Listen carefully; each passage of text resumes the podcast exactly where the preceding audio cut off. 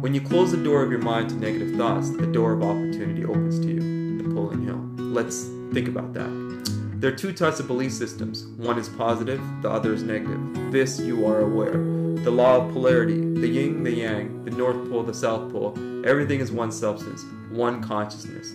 The positive beliefs keep you in tune with your highest ideal, the belief that anything is possible. This translates to that feeling of excitement that makes you take action, that state that children are always in. Children do not see obstacles or do not care about the how to, they look for outcomes.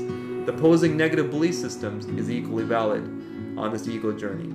It is a belief designed to make the journey difficult, the feeling of lack, the feeling of not having any options. It's an insidious feeling. The Master knows that awareness is the key secret.